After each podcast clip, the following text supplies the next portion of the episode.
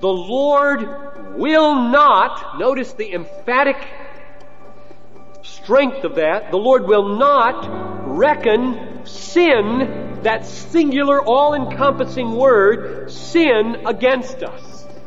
It's not just past, it's not just present, it's not just future, it's the whole thing. He won't reckon it against us. On what basis can God promise never to count our sins against us? The answer is God's work of justification. In this episode of Light and Truth, John Piper expounds from Romans 3:21 to chapter 4 verse 8 the glorious truth of our justification. This sermon was originally preached at Bethlehem Baptist Church on March 22, 1992. Remember, I have stressed that my deep desire for us is that we get our eyes pretty much off of our subjective experiences. And I mean the very most positive subjective experience, faith in Jesus Christ. I want us this morning and every morning to set our eyes on what God did outside of us. I remember the first time in seminary when, oh, I wish I could remember his name. Uh, it just slips me right now because this isn't in my notes. Um, I remember the first time my preaching professor stood up and used the Latin phrase extra nos, outside of us, and just drove it home that salvation was accomplished outside of us, outside of us, outside of us. And that was such a revolutionary thought to me that something happened outside of me in history, objective, finished, worked out, done by God and His Son, that was decisive for me before I was involved in it. By any subjective response at all. That's what we've been talking about. Getting our eyes outside. Now what is this transaction called justification outside of me by which something happens for me that has eternal implications for my life? And I have four observations to make about the, what is happening in this great truth of justification. And I want to pray with you before I go on because I'm so keenly aware that some of these things are very familiar. And yet they're glorious. It's like saying air is familiar, so it's no big deal, right? Or water or food is familiar, so it's not important. The, the most precious things in life are the most familiar things. Let's pray.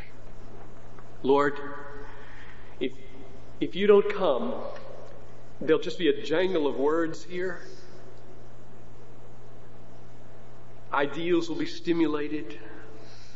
Some people be interested, some won't. But if you come, God, if you would draw near, if your Holy Spirit would come upon this congregation, the truth of justification of the ungodly through faith would transform many lives. It is a glorious thing, and I pray that the glory of it would be manifest by your Spirit through your word in Jesus' name. Amen.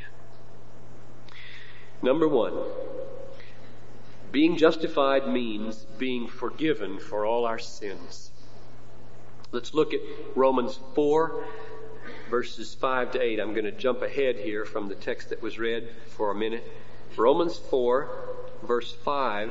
Paul is unpacking the truth of justification, and he uses the Old Testament Psalm 32 to show that at the heart of it is forgiveness. Verse 5.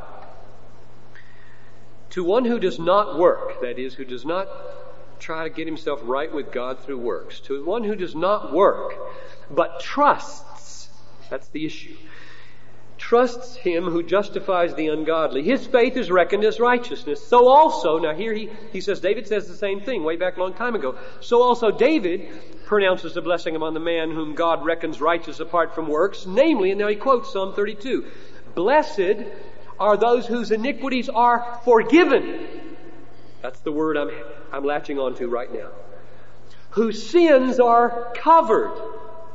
Blessed is the man against whom the Lord will not reckon his sin. Now we're right at the heart of justification here with those three glorious, precious phrases. I hope, I hope that you can take each of those three phrases taken from Psalm 32 and say them for yourself with deep conviction in the first person singular. Namely, iniquities are forgiven, sins are covered, the Lord does not reckon sin against us. Those three things. Iniquities are forgiven, sins are covered, the Lord does not reckon. So put it, put it in these words. Can you for yourself? My sins are forgiven. My iniquities are covered. The Lord will never, not now or ever, hold against me my sin. If you could say those three things over and over again to yourself with deep faith in God, you would become a valiant warrior for God. You would become a strong, strong person. Now notice, there's no limitation put on this forgiveness here as to the nature or the kind or the timing of sins. It's not as though, as some have said, well, it's past sins that are forgiven. It doesn't say that. Nor does it say only one particular brand of sin, nor any particular quantity of sins. It says, especially in that last phrase of verse 8, the Lord will not, notice the emphatic strength of that, the Lord will not reckon sin, that singular, all-encompassing word, sin against us. It's not just past, it's not just present, it's not just future, it's the whole thing. He won't reckon it against us. We'll come back to that. How can he do this? Look at verse 24 now, back in our text, chapter 3. On what basis could he possibly just pass over, blot out, not reckon all the sins that his people ever commit? It says in verse 24 that we are justified through the redemption that is in Christ Jesus. Now there's the answer to how you can do it. It is through the redemption that is in Christ Jesus. What does that word redemption mean? Redemption means a loosing or freeing or releasing. And so the, the essence of the matter is there was, when Jesus died, a freeing from the guilt and power of sin in your life there was a, a releasing that happened. Now, how did that happen? Galatians 3:13 says Christ redeemed us from the curse of the law by becoming a curse for us. And so the curse that was resting on you, that held you in bondage, that locked you up in hopelessness and condemnation, was taken and put on Christ and lifted off of you. Or 1 Peter 3 or 2, 24, it says, Christ bore our sins in His body. And so redemption means that the sin that weighed down on us, bringing us to condemnation and execution and bondage, was put on Jesus. In Isaiah 53 6, the Lord has laid on Him the iniquity of us all. All of it. All of it and of all of us in Christ. Justification, the forgiveness of sins, comes through a redemption, which means a releasing through the substitution of Jesus for us, so that He bears our curse, He bears our sin, He bears our guilt, He bears our condemnation, and in bearing all of that, we are free from it, released it is a glorious, glorious truth that forgiveness of sin, all sin, comes through the death of Jesus. Now, mark this. I want to add one other thing, which is, to me, perhaps the most glorious angle on it of all. Christ only suffered once for all. Now that is tremendously important. Christ suffered once. His suffering and death is never in any way effectually reenacted in the Lord's Supper or in the Mass. He died once for all, the righteous for the unrighteous, that he might bring us to God. Now, I want you to get this because Picture this. It's the once for allness in history outside of us objectively that guarantees that all of our sin is covered past, present, and future. If it were such that the death of Christ were a kind of parable that we reenact week by week or month by month, then indeed we would have no security that all my sin is gone, is taken care of. But if it's true, as Hebrews 9:26 says, Christ appeared once for all at the end of the age to put away sin by the sacrifice of himself, then it's over. It's over. The sin that I will commit on Monday morning, tomorrow morning, was put away 2,000 years ago. Finished. Over. That sin is over. It's gone. It will not be held against me. Now, if that doesn't grip you as the most glorious news in all the world, I can't imagine what would be good news. That all the sins that I have committed will commit, perhaps even while I'm preaching by some attitude of mine, or tomorrow, will not be held against me. Why? Because at the end of the age, Christ appeared once for all to put away sin by the sacrifice of himself. Or here's another statement of it in Hebrews 9:12. He entered once for all into the holy place, taking not the blood of goats and calves. That's why it had to be done over and over and over again in the Old Testament. Taking not the blood of goats and calves, but his own blood, thus securing an eternal redemption. Once for all at Calvary, during three hours of suffering, it was finished so that all the sins, past, present, and future, are covered. He will not hold against us any of our sins anymore. It's a glorious thing. This connection between the once for allness of his death and the totality of our forgiveness. Number two, being justified means being reckoned righteous with God's righteousness. Or God's righteousness being counted as ours. In other words, we, we have really, this is two sides of one coin. I, I know this. What I've just said in point one about the forgiveness of sins is one side of the coin. Our sins are taken away, all of them, once for all, when Jesus died for those sins decisively. And then you turn, you turn that coin over and something positive. That's kind of a negative thing, get rid of sin. And positively, the same truth is asserted by the righteousness of God is given to sinners. It is counted to sinners. Let's go to verses 22, 21 and 22 in our text, the ones that Tim read in Romans 3. Verses 21 and 22. Just before verse 21, Paul had said the devastating word, no human will ever be justified by works of the law. You will never get right with God by your works. You will never have a righteousness that suffices with God by virtue of your works. It's over. There is no way to heaven by works. Then he gives the positive alternative in verses 21 and 22. But now, the righteousness of God, of God, has been manifested apart from law, although the law and the prophets bear witness to it, the righteousness of God through faith. On the way from where to where through faith.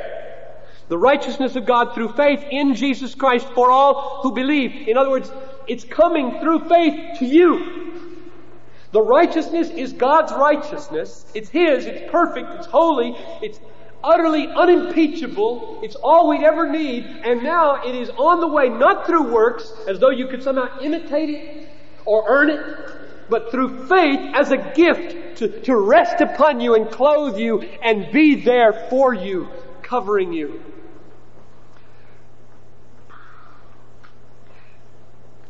So not only are our sins totally done away with, but the righteousness of God is given to us as a free gift. Let me read for you 2 Corinthians 5:21, the most breath, breathtaking statement I think in all of the New Testament about the imputation or the reckoning or the counting or the ascribing of God's righteousness to us. This verse is an awesome verse, and you should pray even as we read it that God would open your heart to receive it and feel appropriate affections that correspond with its worth. 2 Corinthians 5:21 For our sake God made him that is Christ God made Christ to be sin. God made Christ to be sin who knew no sin so that in him we might become the righteousness of God. This is a magnificent exchange. Jesus never sinned. He knew no sin. He was perfectly righteous. He upheld the glory of God in every feeling that he felt and every uh, emotion that he had, every decision he made, every act he did. He upheld the glory of God. And you and I sin every day. We blackball God day and night. We give him a vote of no confidence. Thank you as we go our own way every day of our lives. And God says to this perfect Son of the living God, I will take their sin and make you sin. And I will take my righteousness, which you have so gloriously upheld in your sacrifice, and give it away from you to them. Now that is the gospel. Jesus was not made a sinner. It doesn't say sinner. He was made sin, meaning God looked upon him as our sin. God reckoned our sin to be his. God treated him as though he were a sinner and poured out his wrath upon him, and all of the punishment that was owing to our unrighteousness fell upon Jesus. And then, in the same kind of reckoning way, he took the righteousness of God that was so vindicated there and he applied it to sinners like us. Through faith, he applied it to us and He treats us as though it were our righteousness. This was an alien sin that brought Him to death, and this is an alien righteousness that brings us to life. I stress that word alien because I want to make something very clear here. This text and what I'm saying right now does not mean that in justification you are made a good person. It does not mean you are made a good person. Something is happening outside of you by which your sins are forgiven and God's righteousness is imparted to you before you even begin to become a good person. Justification is an external transaction in which we hope and which we l- link up to by casting our ungodly selves on Christ by faith and, and hold to Him that the, the ungodly will be justified. The only sin that you can overcome in daily life is a forgiven sin. Now that's another way of saying justification is the foundation of sanctification. If you reverse it and say, well, in order to get righteous, in order to be accepted, in order to be forgiven, in order to have the gift of righteousness, I must overcome a sin so that it would then be forgotten by God or forgiven by God or put away by God. And you reverse those two, you're in the grip of legalism and will never make it to heaven. The only sin that you can make headway in conquering by the power of God is a forgiven sin. So if you have a bad habit, what I'm telling you this morning is the only gospel headway, the only evangelical headway, and I'm distinguishing gospel and evangelical from legal and legalistic. You can make some legal headway against a bad habit, but you know what you produce in, in its place? Pharisees. The only sins that you can make gospel headway against are forgiven sins. That is, you have to walk out of here at the end of this service believing what I have just been teaching is yours. Namely, that when Christ died once for all, the righteous for the unrighteous, every sin, every bad habit, every execution of that bad habit was covered in Jesus. He's gone. Then, and on that foundation alone, will you be able to make headway in actually overcoming it. Don't get them reversed.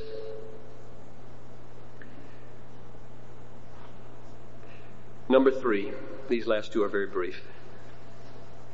Being justified means being loved by God and treated with grace. Being loved by God and treated with grace. Look at Romans 5, 6 to 8.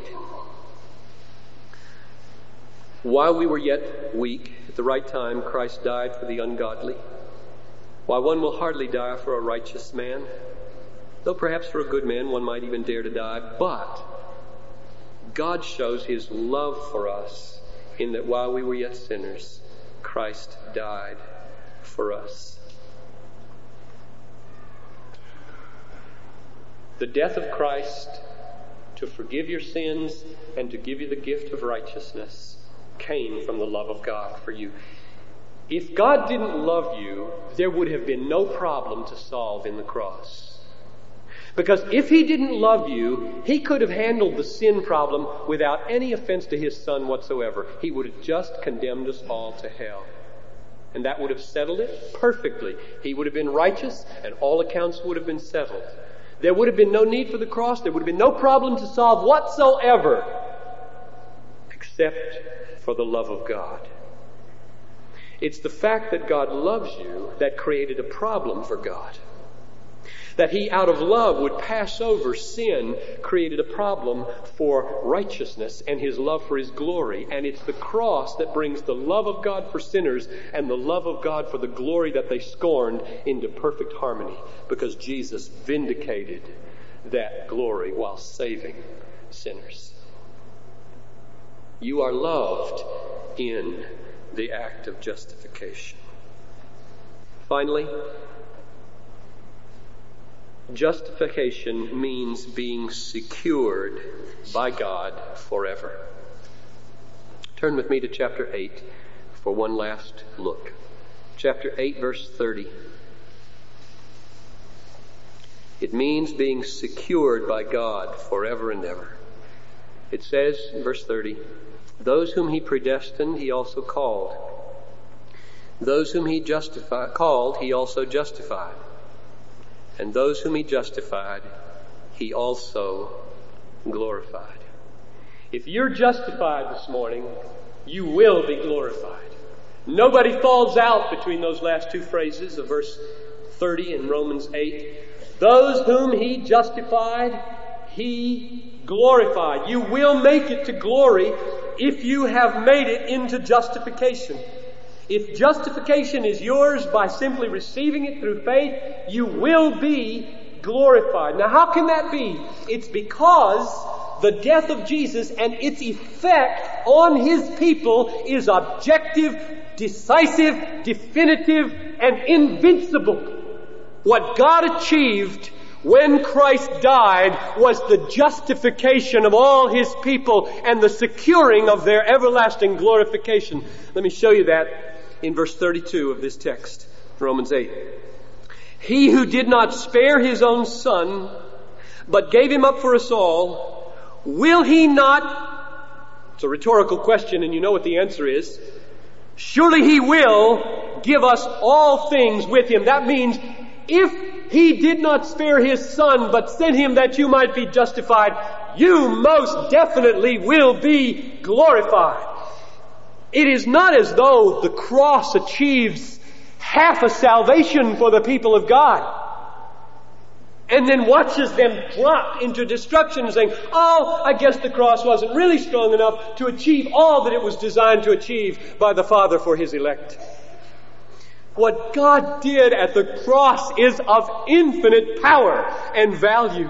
It will never lose any for whom it was designed to achieve everlasting salvation.